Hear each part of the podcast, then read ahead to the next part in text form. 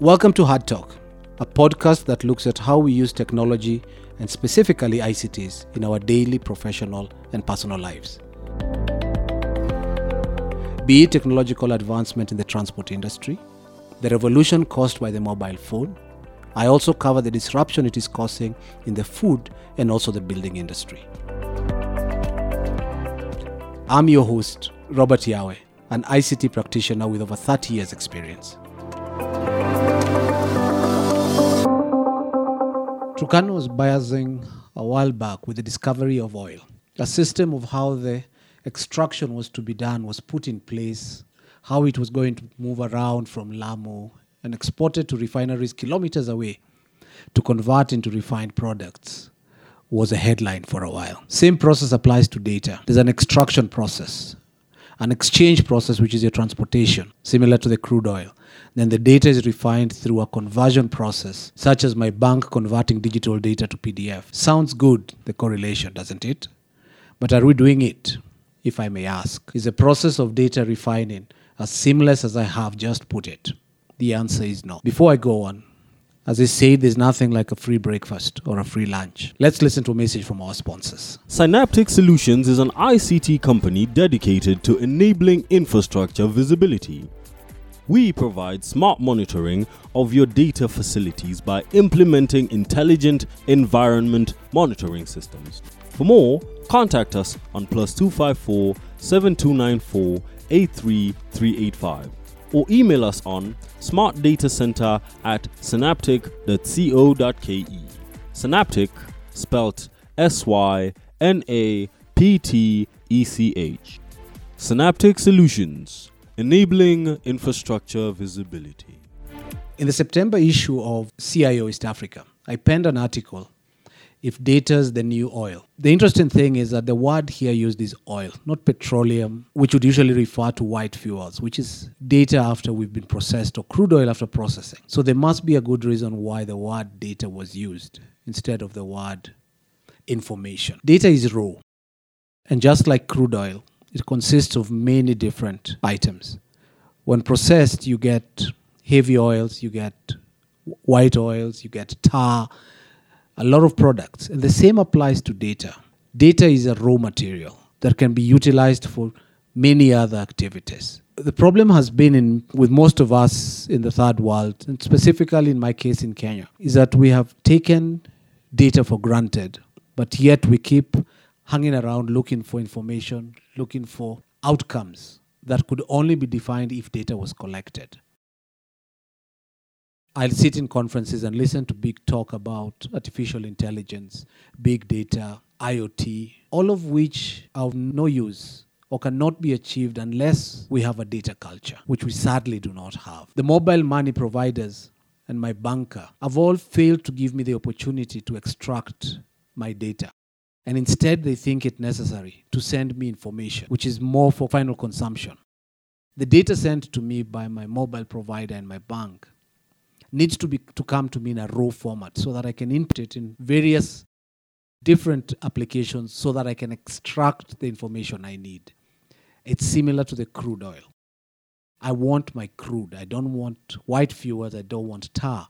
I want to be free to decide what I want to do with my data. On the other end, we have the government who are busy telling us about how we can become a knowledge based economy. Knowledge requires data, data that is collected, sanitized, and stored and made available so that we can extract data from it, we can extract information from it. My biggest joke is driving down or walking down Uhuru Highway frequently and finding traffic lights that are either flashing or off and then traffic being controlled by human. I remember years back when the lights were installed along Uhuru Highway. And we actually made a specific trip, my parents and uh, all of us children, to go and see traffic lights work.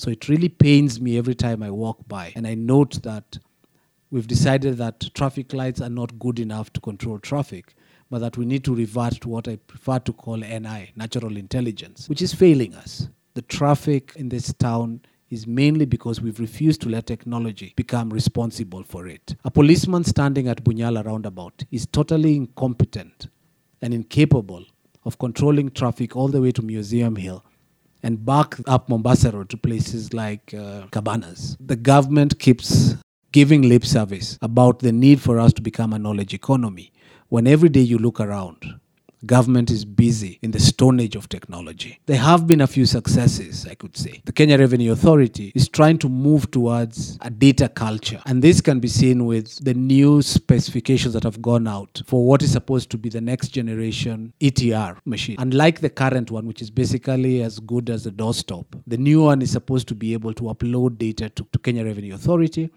which means we move towards the next level of tax administration. In the developed world, data is a culture, mainly because I would say it's essential for you to survive. When you live in an area that drops to temperatures of minus 20, you need to have a way of knowing when temperatures will drop to minus 20. I suspect the problem with us is living in the tropics. When it's 16 degrees, we're wearing sweaters. When it's 22 degrees, 30 degrees, we're complaining about how the sun must have moved down an inch. And that could be the reason why we do not have a culture of collecting data. And we need to develop such a culture. Recently, we had the issue of the locusts, which I believe are still flying around us. We were given sufficient notice that there was a swarm of locusts flying towards us. But did we do anything? No, we didn't as usual, we concentrated on other issues which were totally un- unrelated that would not help us meet our food security issues. Now we're rushing around trying to use tear gas and fire bullets to see if we can distract the locusts from eating all our food. For us to get a better appreciation of data, it needs to be given to us in what I refer to as machine readable. PDF document is not machine readable.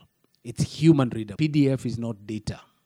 It's not a, a platform for interchange of data. If we are to get to a level where data becomes useful to the end consumer, it needs to be sent to you in a method, in a format that you can upload into various tools. For example, into Excel or into your accounting system. Because it makes no sense when my bank sends me my bank statement in PDF format, which I then need to convert and input into my accounting system to be able to do my bank reconciliation. The interesting thing is that the bank stores that data in raw form, in CSV, in XML. But when it comes to sending it to me for some very bright reason, which I'm yet to understand, they will send it to me as a PDF file and tell me that they've gone digital. It's not digital. Avtech is a leading systems integrator that provides environmental monitoring for your data center, server rooms, and even cold storage facilities. We are inspiring imagination. We are striving for innovation. Together, we are advancing world class integration. These products are available in Kenya from Synaptech Solutions. Avtech, IT and facilities environment monitoring made easy. So the question comes again where do we fail? What is it that we are incapable or we are unwilling to become data centric. And it all begins with you as an individual. How much data of your own do you collect? Those of you who drive, do you collect data on your fuel consumption? Or do you just know that every two weeks or every week you spend 3,000 shillings or 5,000 shillings for fuel? Are you able to tell whether your car is consuming more or less? Many of us wonder why the car is not going as far as it did before because we fuel based on an amount and not on liters. Your car does not move on cash, it moves on liters of fuel. So, unless you're collecting this data in a format that allows you to analyze it, then you'll remain a data phobe, fearing data, but yet hoping to become reliant on information, which will not happen. There's no miracle that's going to happen, and overnight you're able to have information if you never collected and stored the data that has been trickling in small amounts. Fortunately, for those of you driving what we call machines or huge German cars, most of this is done for you automatically. On your dashboard, your car tells you how it's been doing in terms of mileage. But what does this do? This takes away the process of you getting to appreciate data collection and handing it to someone else. soon enough that car will get connected to the 3G, the 4G, or the 5G network and will send data away to the manufacturer of your vehicle, who will then use that data to make decisions on your behalf. We need to move forward and learn to appreciate that if you do not have control of your data, there is no way you can have control of information. And there's no way you become a knowledge economy. Closer to you would be your health. How many of us remember the last time we were on an antibiotic regime? Which antibiotic was it? Why was it given to you? And how effective was it? We finish, or although many of us do not, then we move on. And another three months down the road, you're on an antibiotic again. Another three months, you're on an antibiotic again. Always moving to a different doctor, always moving to a different health provider, or just walk into a pharmacy and asking for drugs. And then hoping that you can remain healthy.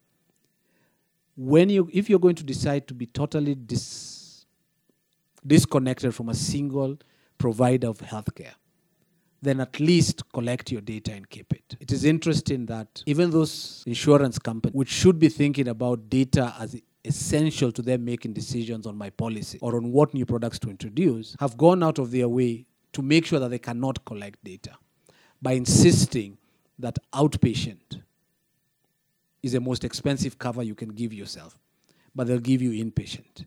If I'm diabetic, the last thing you want is to deal with me in inpatient. You need to monitor me as an outpatient. Collect data on how my blood sugar levels is fluctuating so that you can deal with it before it becomes critical. By the time it becomes an inpatient issue, it's going to be a 100,000 plus cost to the insurance company. But why is it that we do this? Again, it's because we are data phobes. We're afraid of data. We're afraid of collecting it. We're afraid of storing it. And we're even more afraid of analyzing it. Years back, insurance companies did not cover a normal delivery because they claimed it was not a medical condition. But instead, they would pay for a cesarean. Now, what happened was, over the, a couple of years, the number of CSs taking place in hospitals increased drastically until one particular insurer looked at the situation and noted what had happened. And all they did was introduce a new policy whereby they clearly say they cover normal delivery. The cost differential between a normal and a cesarean delivery is about 300 to 500 percent. Shocking that a company, organizations that are dependent on data, such as insurance companies who have to evaluate risk, did not see that. Have we become a society that preaches wine and drinks water? This podcast is hosted by Robert Yawe, and the content is based on articles written on the monthly magazine CIO East Africa. Production is done by Acute Media.